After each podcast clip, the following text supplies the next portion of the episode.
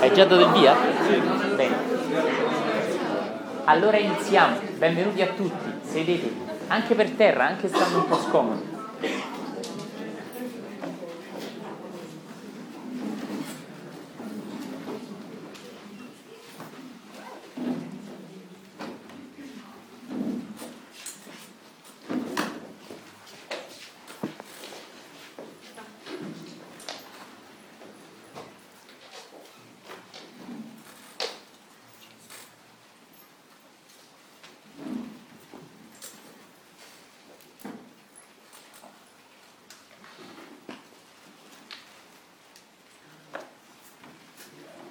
Allora ti ricordo di spegnere il telefono e anche il pacemaker di quello vicino a te. Spegni i telefoni, non lasciarli in modalità silenziosa, proprio spegnili, stacca. Sa, attitudine esteriore spengo il telefono, attitudine interiore meditazione, mi distacco.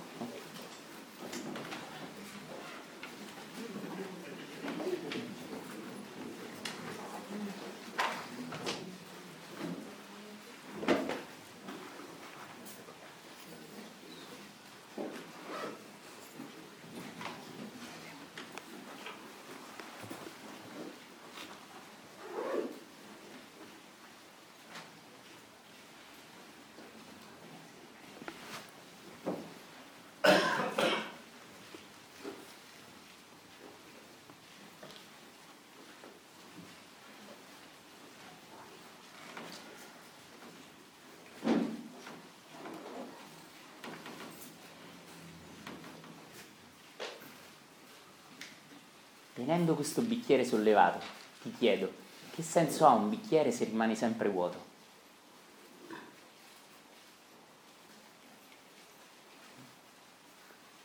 Sicuramente un bicchiere che vive l'intera sua vita senza mai essere pieno è un bicchiere che non ha adempiuto al proprio destino.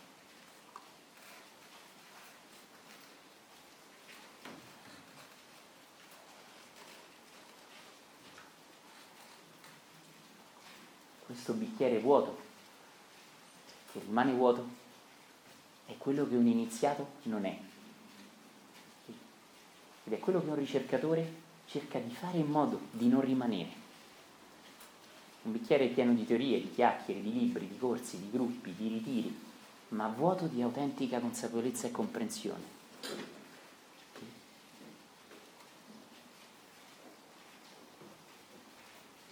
Signora bicchiere di cognome non si offenda.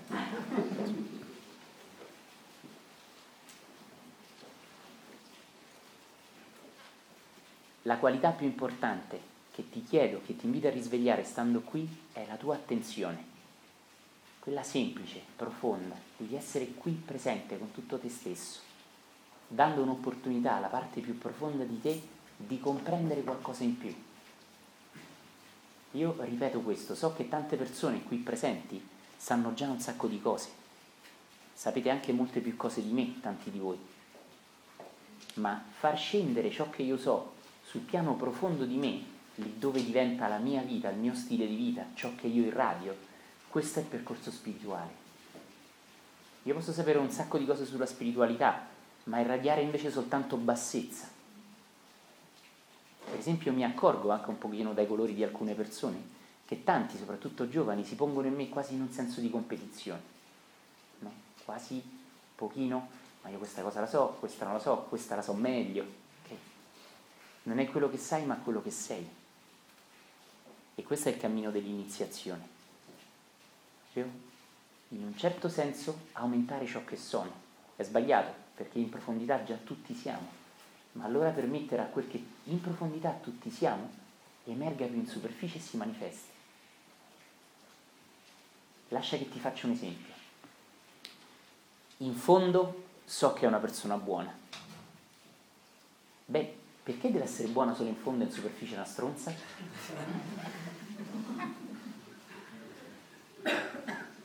Banale quello che dico, vero? No, non lo è. In fondo in fondo so che è una brava persona perché non deve essere una brava persona anche all'esterno? E quindi perché non deve manifestare all'esterno le proprie qualità interiori? Te lo dico io perché perché è ancora indietro sul percorso dell'evoluzione. E sa tanto, ma non manifesta nessuna qualità di ciò che sa. È sempre col libro di Demello in mano, di Krishnamurti, di Osho, di spiritualità, ma manifesta soltanto bassezza intorno a sé. Questo è il dramma della spiritualità di oggi. Sappiamo tutto, ma non siamo nulla. Quindi un iniziato si chiede perché questa persona in fondo in fondo è una brava persona e all'esterno è una disgraziata. Bene, quello che permette di manifestare all'esterno le mie qualità interiori è il cammino spirituale. Allora è un cammino pratico, concreto, non teorico. È un cammino pratico e di trasformazione. Quindi ti invito semplicemente, quando tu dici in fondo in fondo so che è buono, a chiederti perché questa persona è buona solo in fondo in fondo. Te lo dico io perché? Perché sicuramente sta vivendo molto male la propria vita.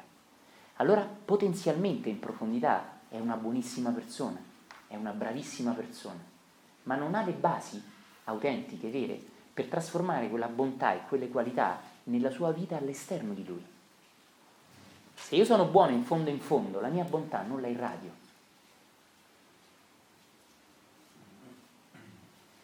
Mi segui?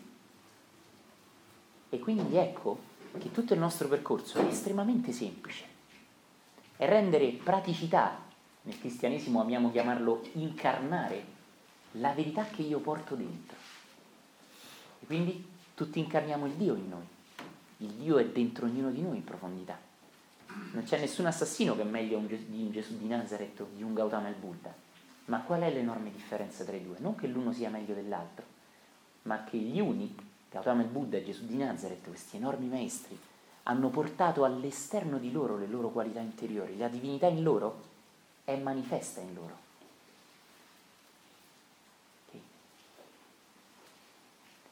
Venite, venite, sedetevi. Leo, tu stai pure in albero qua, però con un'altra giacca e due cappelli.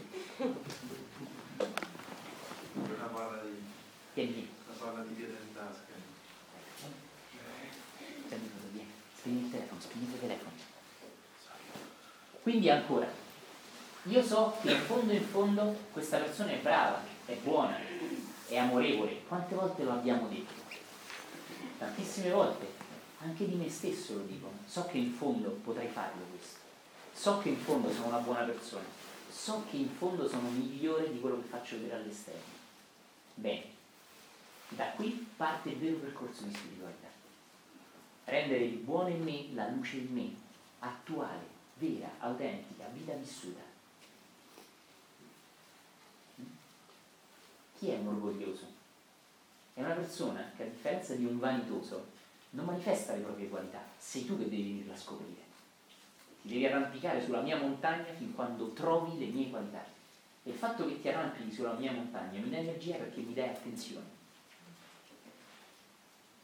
In un certo senso il vanitoso è più spirituale, perché cerca di far vedere agli altri quanto è bravo, quanto è arrivato, ma almeno cerca di condividerlo. Mi segui? Forse hai presente questi dipinti meravigliosi di Beato Angelico scorso weekend ero a Madrid e ci sono questi quadri bellissimi nel museo di Prato, del Prato, che forse qualcuno di voi conosce, di Beato Angelico, no? Beato Angelico era un frate, però è arrivata alla beatitudine e si vede dai suoi quadri che c'è beatitudine nei suoi dipinti. Mm? Questa è una cosa molto forte. E anzi apro una parentesi, le prossime volte vorrei proiettare anche dei quadri, dei quadri molto potenti, e vederli agli occhi della, della scienza iniziatica e non agli occhi della critica d'arte. Vedrete che i quadri hanno dei messaggi profondi quando sono quadri che vengono da un genio. Cioè quando un genio diventa un tramite di un messaggio più profondo. E purtroppo quasi mai questo riguarda la critica d'arte. E così i quadri, queste icone meravigliose, piene d'oro di Beato Angelico, forse voi avete presente di Beato Angelico l'annunciazione alla Madonna. No? c'è un angelo con le mani delicatissime no? che si avvicina alla Madonna e la Madonna ha le stesse mani, sono tutte e due un'immagine che irradia delicatezza e profondità incredibile. a quelle vette un artista è un tramite di qualcosa di più grande di lui. Non manifesta come tanti artisti la propria personalità, manifesta lo spirito, quindi diventa un canale di qualcosa di più grande dell'artista stesso. E questa è la differenza tra un buon pittore un genio. Un genio non è uno che dipinge meglio, un genio è uno che nella pittura manifesta qualcosa che non ha a che fare col quadro, ma riesce a imprimerlo nel quadro. Un buon oratore è uno che parla bene, ma un iniziato è uno che usa soltanto le parole per trasmettere qualcosa che a parole non si può spiegare, eppure le trasmette. Ricorda bene, un genio non è migliore di un secchione. Se tu prendi il secchione dell'Accademia d'Arte e lo metti vicino a un Van Gogh, probabilmente il secchione dell'Accademia d'Arte dipinge meglio di Van Gogh fa quello che dice la professoressa, fa esattamente Van Gogh parte ora da ingegno. L'esercizio era disegnare un palazzo, il secchione dipinge il palazzo più bello dell'Accademia. Van Gogh dipinge un albero. Era partito per dipingere un palazzo, ma qualcosa d'albero deve disegnare l'albero. Capisci? Quindi un genio non è una persona più brava di un'altra che una cosa. Queste cose sono sempre attento nei gruppi delle classi, non nelle scuole dove sempre faccio notare che spesso i primi della classe secchioni sono piuttosto stupidini, che non manifestano nessuna qualità geniale. Cioè, un genio è una persona che esprime lo spirito. Invece uno estremamente bravo è solo uno bravo tecnicamente. Perché ti dico questo? Per portarti al prossimo passo. Posso essere più geniale nella mia vita? Che cosa intendi geniale? quello che ho detto adesso, posso manifestare di più lo spirito, facendo il padre di famiglia, la madre di famiglia, il fornaio, l'insegnante, facendo quello che faccio posso essere più geniale. O pensi che per essere più geniale devi iniziare a suonare il pianoforte e dipingere? Non è vero. Diventerai solo un bravo pittore nel migliore delle ipotesi, un bravo suonatore di pianoforte. Ma posso manifestare più luce nella mia vita quotidiana. Se riesci in questo, sei geniale, hai le qualità del genio. E il genio, non importa in quale campo, è colui che manifesta lo spirito tramite se stesso. Non lo troverai questo nei libri d'arte, eppure lo troverai davanti a ogni quadro geniale che incontrerai. Sentirai una forza, un'emanazione profonda. Può piacerti o no, eppure l'emanazione è al di là del tuo gusto o non gusto. E così quando siamo davanti a persone geniali, può addirittura non piacerci un genio, ma sentiamo che irradia qualcosa. Oggi ho passato una giornata bellissima, una giornata di pioggia davanti a un cammino scoppiettante. Ed era bellissimo star seduto a guardare il cammino scoppiettare vedere la pioggia fuori cadere. E ho avuto una bellissima intuizione. Il legno, se lo metti nelle giuste condizioni, un ciocco di legno che è freddo, magari anche umido, manifesta la sua energia espandendo fuoco. Se un legno viene toccato da una fiamma, se viene toccato abbastanza in profondità da una fiamma, manifesta esso stesso la fiamma dentro di lui, accendendosi esso stesso. Cosa molto profonda. Come un ciocco di legno che quando viene toccato nel momento giusto manifesta la propria energia accendendosi. Bene cari amici, ognuno di noi è un cioccone di legno, spento. Ora può un ciocco di legno spento accendere un altro ciocco di legno? Certamente no, non è così. Ebbene, qual è quella fiamma? È la genialità, la qualità che l'iniziato, il meditatore, ruba dallo spirito, scendendo a zero. si carica di fuoco interiore e grazie al fuoco interiore accende il ciocco di se stesso e accende il ciocco degli altri per chi è pronto, per chi può abbastanza avvicinarsi a quella fiamma. Perché se io accendo il camino a casa mia, non è che si accende la legna del vicino, si accende soltanto la legna che io metto molto vicino, dentro il fuoco già acceso. No? Che cos'è questo mettere la legna? Ma direi, ma di che ci sta a parlare questo? che sta a dire? Per ciocco, per fuoco, ma parla in maniera così banale. Bene, mettere un ciocco su un altro, gli iniziati lo chiamano emanazione. Emanazione dello spirito. Una persona è pronta, è, tal- è abbastanza vicina, ha fatto un percorso sufficiente, abbastanza attenta o presente per cogliere l'emanazione, accendersi esso stesso. Ha a che fare con l'emanazione spirituale. E quando un iniziato inizia a emanare, può accendere gli altri, che a loro volta emanando lo accenderanno ancora tutti gli altri. E questo ci riporta alla nostra catena del risveglio, che è importantissima, nella misura nella quale io sono autenticamente sveglio e non so un sacco di cose su come ti devi svegliare che io dormo ancora.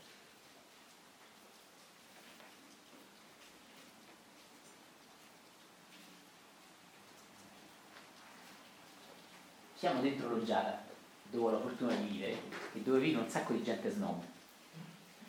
Un tizio va a spasso col suo bellissimo alano, un alano fantastico costa quanto una Ferrari, il suo alano bellissimo.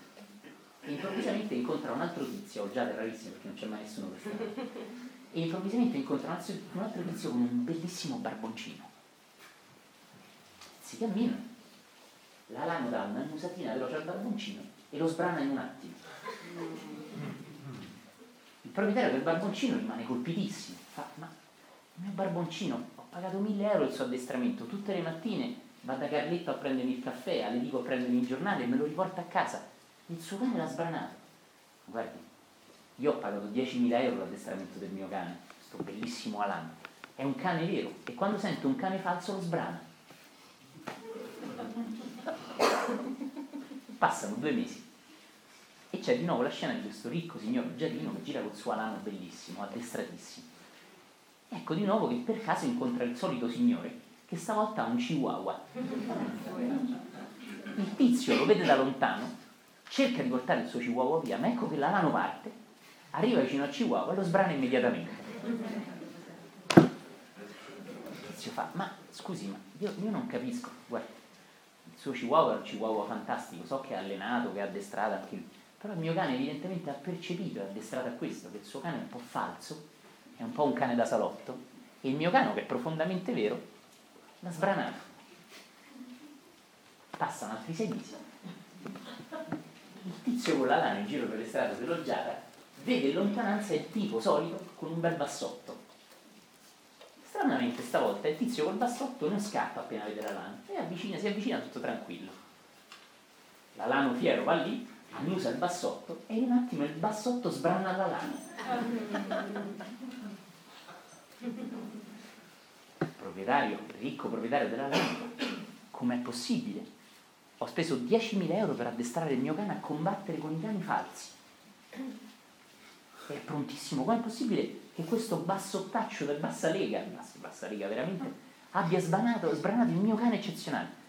Ma guarda, mi è costato 100.000 euro la plastica di un leopardo nel bassotto.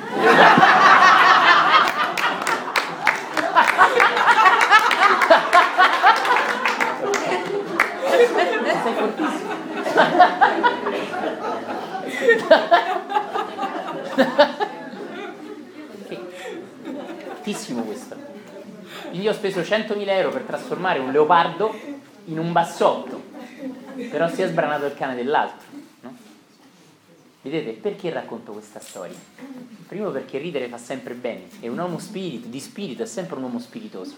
La qualità dello spirito alleggerisce l'anima, è per questo che chiamiamo spiritoso una persona che carica di spirito, non un cabarettista, non un buffone, una persona che è carica di spirito, alleggerisce l'animo degli altri e quindi è spiritoso, cioè trasmette lo spirito.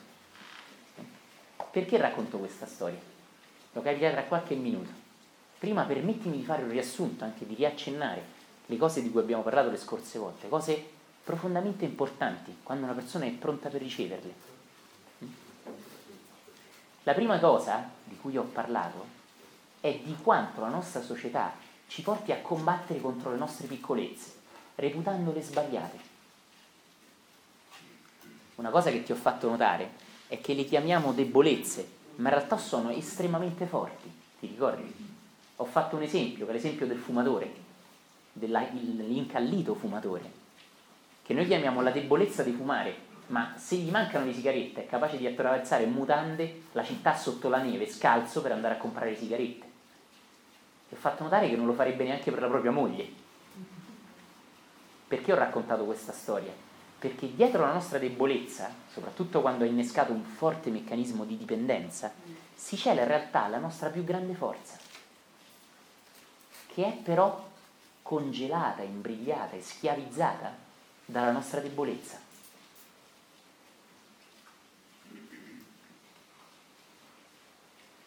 Lo so che quasi nessuno qui presente è pronto per questo. Sono cose molto profonde, sono cose molto fighe sedersi ascoltando, vedi che è figata sta cosa, ma quasi nessuno è pronto per questo. Perché so che anche sentendo quanto questo è profondo, ancora spesso vedrò le mie debolezze come i miei nemici. E qui ho raccontato la storia del Cavaliere Nero e del grande Gigi Proietti, vi ricordate? Parte il Cavaliere Bianco, secco, partono i figli del Cavaliere Bianco, secco, partono i nipoti del Cavaliere Bianco e il Cavaliere lo fa sempre secchi. Alla fine la metafora è non rompete le palle al Cavaliere Nero. Okay. Bene, perché ho raccontato questa storia? Non credo che il grande Gigi Proietti la racconti in questo modo, ma mi permetto di prenderla in prestito e di rigirarla su un piano più alto. Per favore, cerca di seguirmi.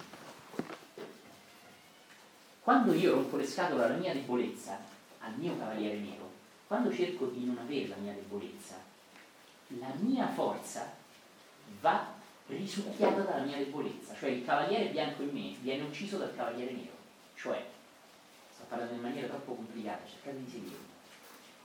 Più io contrasto la mia debolezza cercando di non averla, ovvero più io la reprimo, e più la mia debolezza succhia la mia energia e mi sottrae forza creativa. Mi segui? Quindi il mio cavaliere bianco che combatte contro il cavaliere nero è la nostra incomprensione, se volete, la nostra mancanza di consapevolezza che continua a opporsi a dei lati di me anziché, anziché saperli integrare, abbracciare e trasmutare. Ci sono domande? A Iacione, come cavartela meglio ha detto Platone, me lo chiederei dopo, ma essendo a livello pratico. Hai capito quello che sto dicendo? Ti segui? Che tu sia d'accordo o no non è importante, ti sembra assurdo quello che dico. Sei d'accordo sul fatto che piove?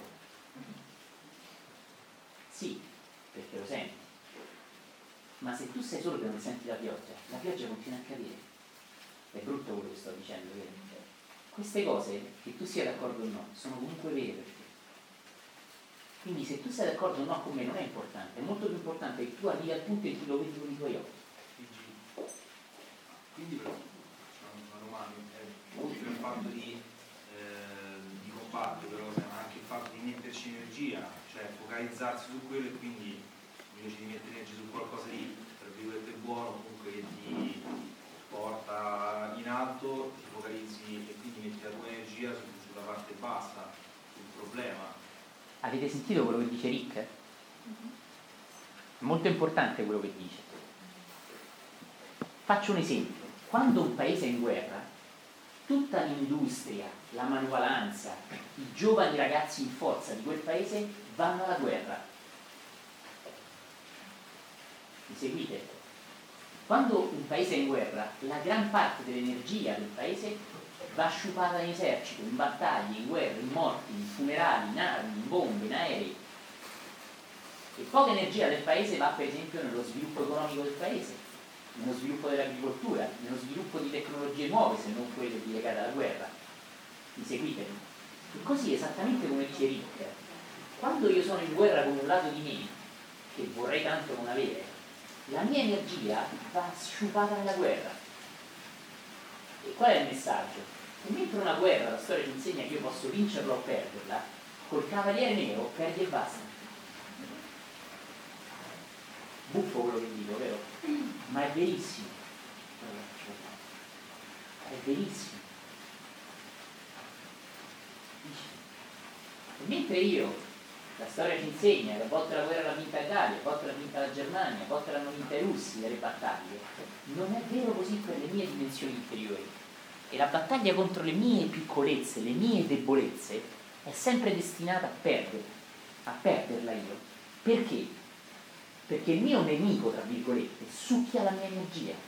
Quindi mentre io combatto la mia debolezza, quella prende l'energia con la quale io la combatto e si fortifica. Cioè, più la contrasto e più la mia debolezza diventa forte del mio combatterla.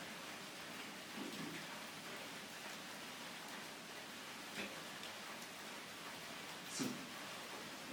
Ma ehm, ho spostato perché così in automatico dalla, diciamo, dal personale anche alla relazione. Mi sembra che quello che succede spesso no? nelle relazioni con gli altri quando focalizziamo la nostra attenzione tutta la via nero e ci scordiamo di tutte invece le altre possibilità di quella persona. Per cui alla fine non vediamo più le cose positive, vediamo quella magari l'unico aspetto che meno ci piace e secondo me forse gli diamo anche più forza. Esattamente, è proprio così. E di fatto ne parleremo anche bene nel prossimo incontro. La relazione è sempre uno specchio di me stesso quindi, se io sto combattendo con un lato di me che non voglio accettare, io non posso avere relazioni pacifiche. Cioè, se io sto combattendo con un lato di me, non posso non combattere con te. Certo, i primi tre mesi sorrido, i fiori, i cioccola la mano sul cuore e tutto il resto. Ma andando avanti, inizia a emergere il lato di me combattivo, aggressivo, violento, perché sono violento verso le mie piccolezze. Ama te stesso, gli altri e il Padre tuo, dice il grande Gesù di Nazareth. Ma attenzione, è anche vero il contrario. Le tensioni che io non ho superato in me, non posso superarle a fianco a te. Quindi che cosa io tenderò a giudicare in te? I lati di me che non ho integrato e superato in me forse capirei meglio l'insegnamento esoterico di chi giudica sarà giudicato. Da chi? Da un Dio sulla nuvola che sta lì e non vede l'ora di sparare un voto su te? Cioè da un Dio da temere che giudica a sua volta? Da me stesso. Andrò più in profondità in questo, però sto rimanendo ancora su un piano piuttosto superficiale. Per favore, seguimi essere seduto qua per ripararti dalla pioggia in questo bel ambiente caldo non è sufficiente. Devi essere seduto qua presente acceso come un guerriero. Acceso quanto queste candele? Acceso. Allora se vedi questo meccanismo, vedi che un iniziato, cioè letteralmente colui che ha smesso di combattere, cioè colui che ha iniziato la pace in sé, perché non sta più combattendo con un lato di sé, un'iniziata un'enorme energia che tu già hai, ma che è impiegata nel combattimento contro il cavaliere nero dentro di te. Io ti ho anche detto l'altra volta il problema non è avere più energia, perché noi ne abbiamo tantissima, ma è toglierla dalla battaglia interiore e renderla disponibile per amare, creare, vivere, gioire, quando tanta gente dice io non ho abbastanza energia, prendo un po' di vitamine, va bene che lui indirizzi bene è importante, ma so anche che l'energia viene succhiata da cose molto più importanti. Se tu mangi bene e hai delle tensioni interiori terribili, tu non avrai energia. Al contrario, quando una persona diminuisce le proprie tensioni interiori, addirittura assorbe l'energia dal cibo di un'altra persona. ora voglio dire una cosa e buttarla lì, non vorrei parlare di un corpo specifico. Una mela ha tante sostanze che noi conosciamo, le vitamine, i minerali, eccetera, tante sostanze che oggi la scienza conosce, anche delle sostanze che la scienza oggi non conosce ancora. Quando io prendo la pasticca che ha le stesse vitamine della mela, non sto mangiando la mela, perché quando mangio la mela, mangio il lato della mela che conosciamo, ma mangio anche il suo lato eterico, che la scienza non conosce ancora, ma comunque lo assorbe. Io so qualcosa del cibo, ma non so tutto del cibo. Ora un iniziato, una persona che è su un piano più alto di armonia rispetto a una persona normale, assorbe dal cibo gli elementi che la persona in disarmonia non può assorbire. E questa è la radice della gratitudine del cibo. Ricordi il collegio? Che buono sono tre minuti alla preghiera. Dio vi ringraziamo di questo pollo che profuma. Ok, wow, buon appetito, tipo dopo la pasta in tasca, ti ricordi questo? Ti ricordi? E così la vera gratitudine che una persona riesce a sentire per il cibo, i santi dicono che il cibo è Dio incarnato per noi, è Dio che ci nutre, infatti noi paghiamo il fruttivendolo, il cambio, non paghiamo mai l'albero di frutta, l'albero di frutta ce lo dà gratuita la mela, anche se io al mercato la pago, giustamente, pago il trasportatore, pago il coltivatore, pago il rivenditore, pago le luci del supermercato, eccetera, eccetera, ma non pago l'albero, l'albero me la dà gratuita. Quindi guardatelo questo, vedete? Che devo ringraziare? Ho pagato sta mela.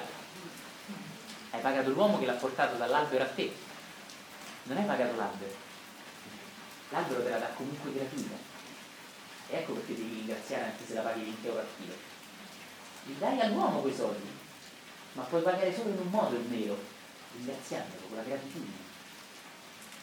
Un iniziato conosce in profondità queste leggi e sa che quando riesce a essere profondamente grato per il cibo che sta mangiando, assorbe dal cibo delle energie, degli aspetti sottili, invisibili, che una persona che mangia lo stesso cibo a fianco a lui non può assorbire perché non è ancora pronta.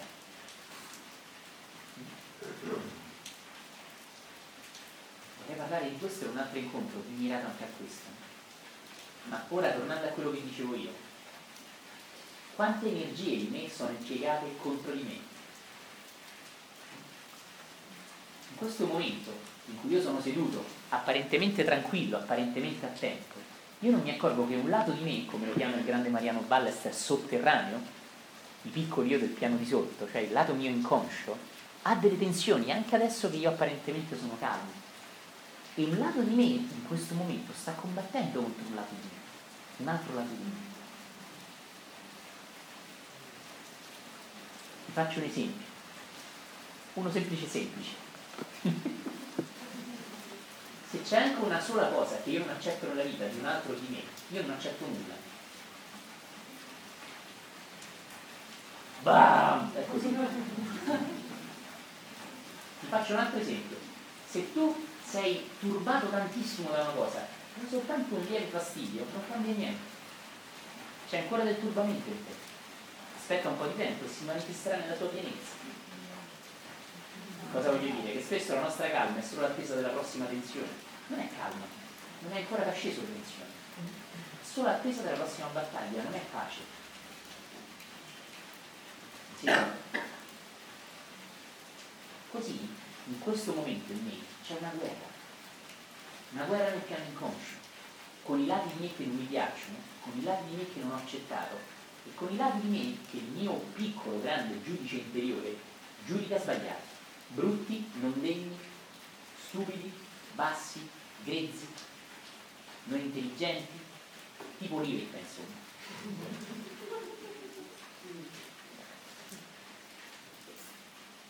Segui. Oggi farò parecchi esempi pratici vi farò fare gli esercizi rispetto all'altra volta. Però mi interessa che tu mi segui anche su un piano soltanto mentale, cioè che tu comprenda. Capire e comprendere sono due cose diverse, ricordate. siamo su una galera romana. Tutte le galere romane sono di bassa qualità, ma si dice che c'è una galera di illuminati. Salgono i patrizi romani e salgono gli schiavi neri. Ecco che arriva il capitano della barca e fa, ragazzi, su questa galera, come sapete che è la galera degli illuminati, non ci sono differenze razziali, non ci sono bianchi e neri, però, per favore, gentilmente, i più scuri, mettetevi i remi che si parte.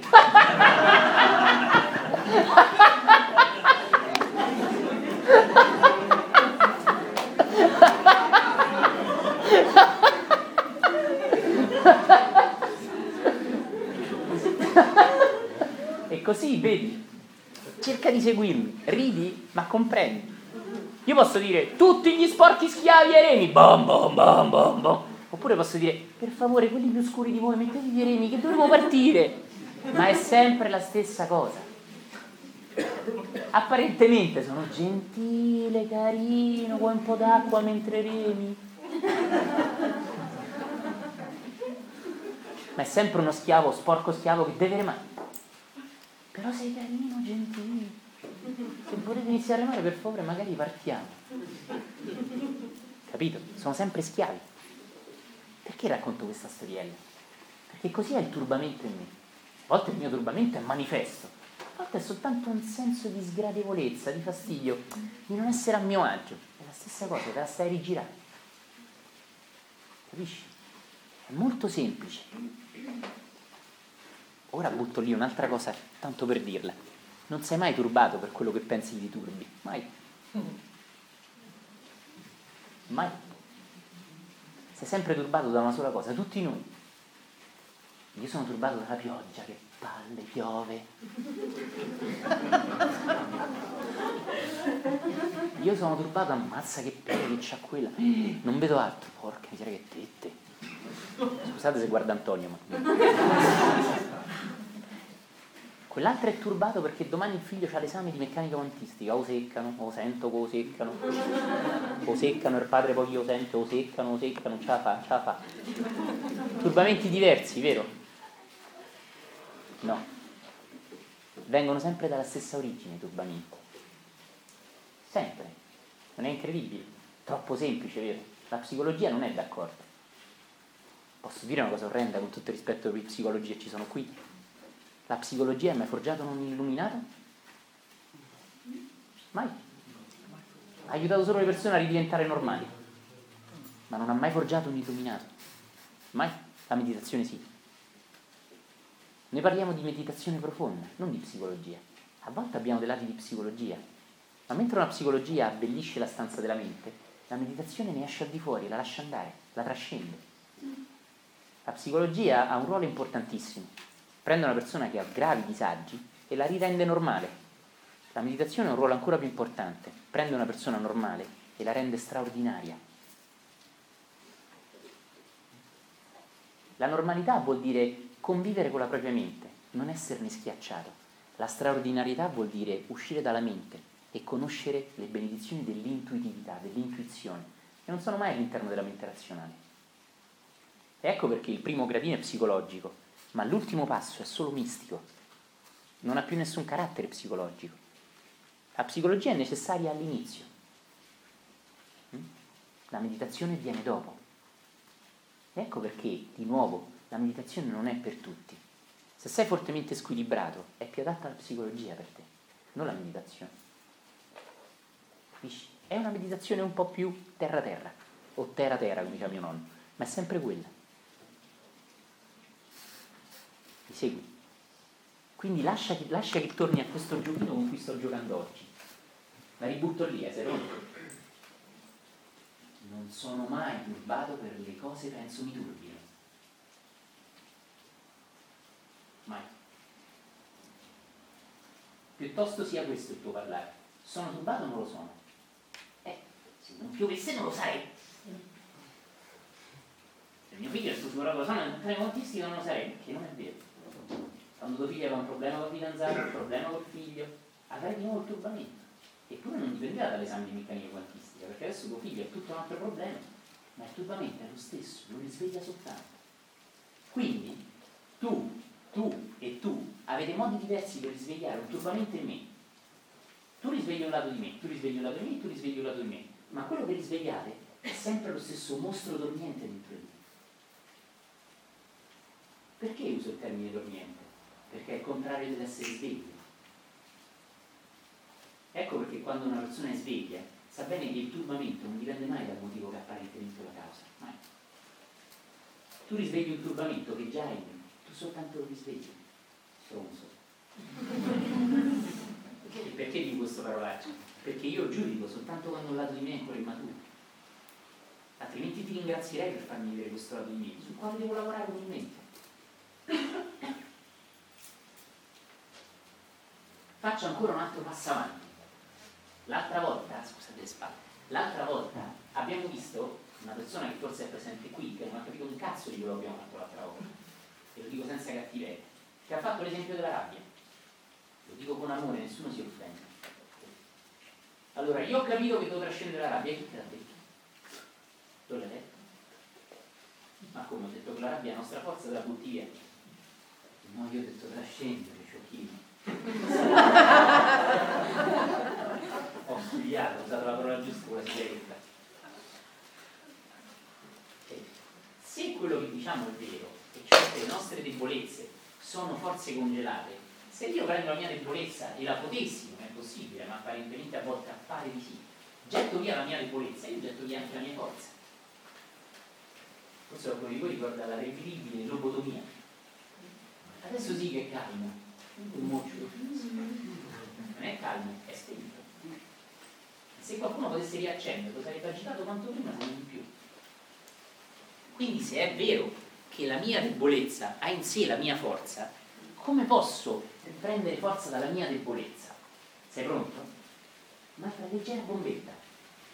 Sei pronto? No, non sei pronto, ma te lo chiedo qua. Sei pronto? Sei come? Ok, pausa, non scherzo. Faccio come le televisioni. Sai come? Amando la mia debolezza.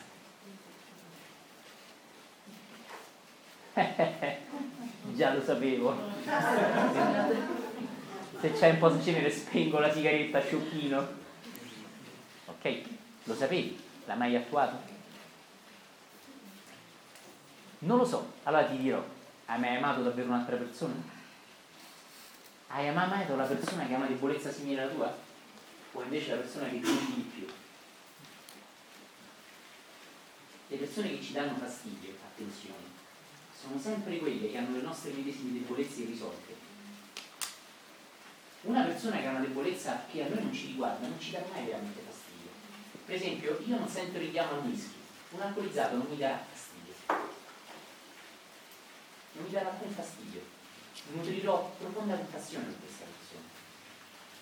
Comunque mi dispiace per lei, non mi dà fastidio, non la giudico. Seguite. Al contrario, ho un ego represso e mi piacerebbe molto fare il fighetto sugli altri. Quando vedo uno che fa il fighetto, guarda sto coglione è proprio stupido. Così a denti stretti. Mi segui? Sto facendo un esempio qualsiasi, ma tu puoi trovare migliaia di esempi pratici su questo, praticissimi, niente più pratico della spiritualità. Quindi ecco che torniamo a una bomba importante. Quello che mi dà fastidio nell'altro è quello su cui me devo lavorare di più.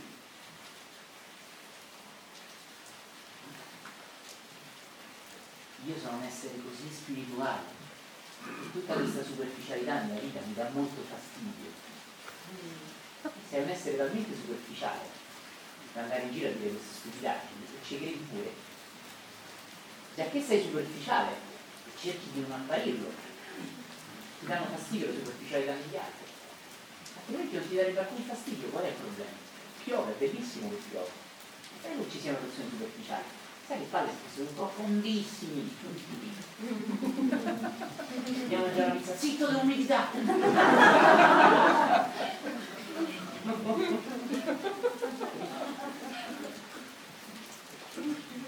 andiamo a comprare il latte no devo raggiungere Nirvana adesso non vai tu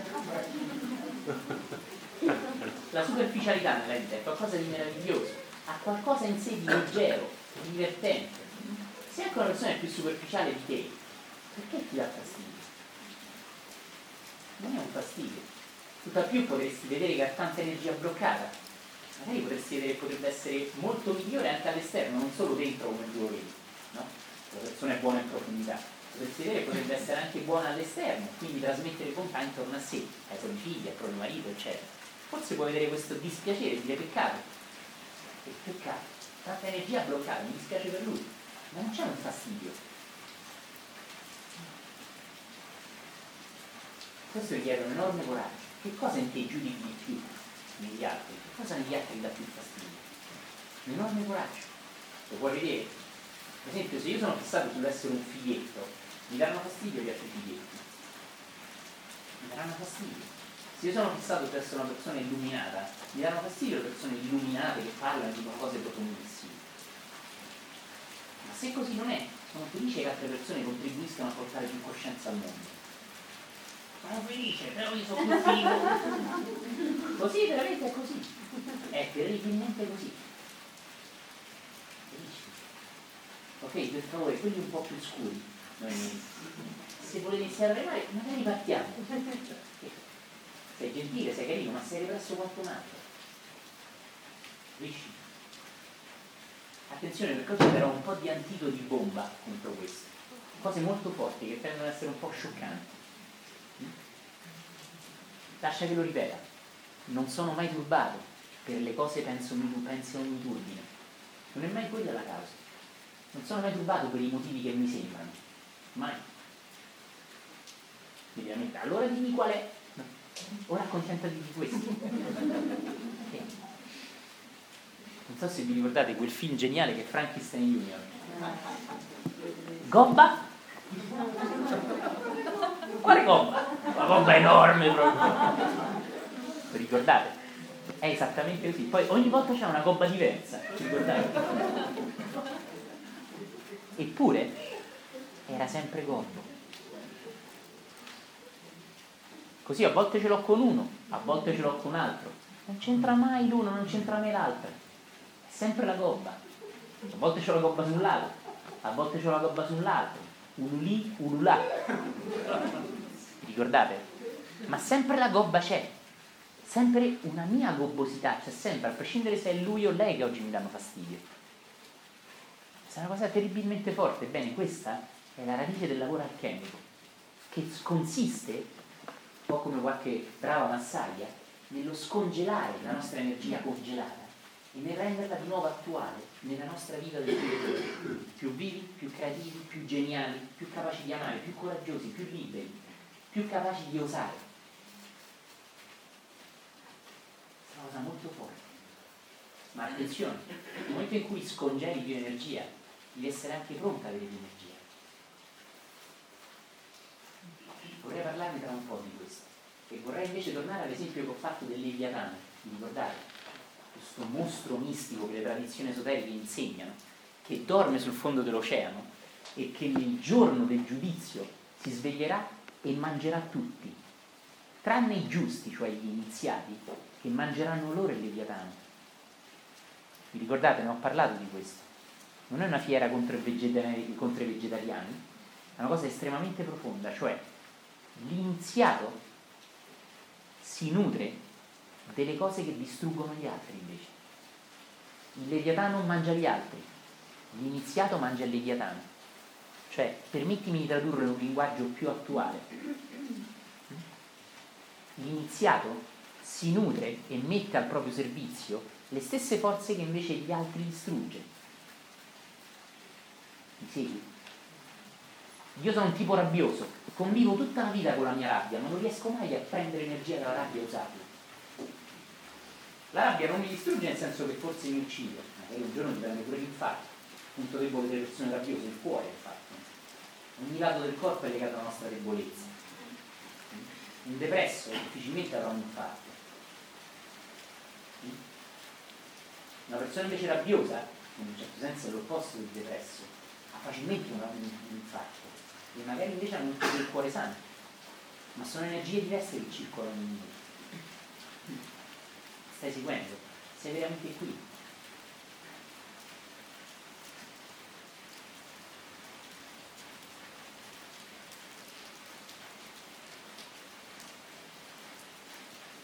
È come mangiare una caramella.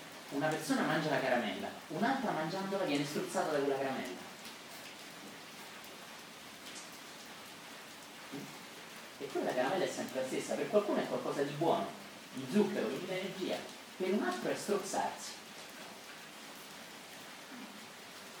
Scusate se paragono le verità esoteriche della religione, del Leviatano, a una caramella. E non voglio essere così rude e superficiale, e anzi perdonatemi gli appassionati di esoterismo che sentono in profondo questi insegnamenti antichi, ma cercate di capire perché ne parlo in questo modo. E queste verità antiche sono rimaste antiche. Quelle ragnatele con la polvere, ma non sono più attuali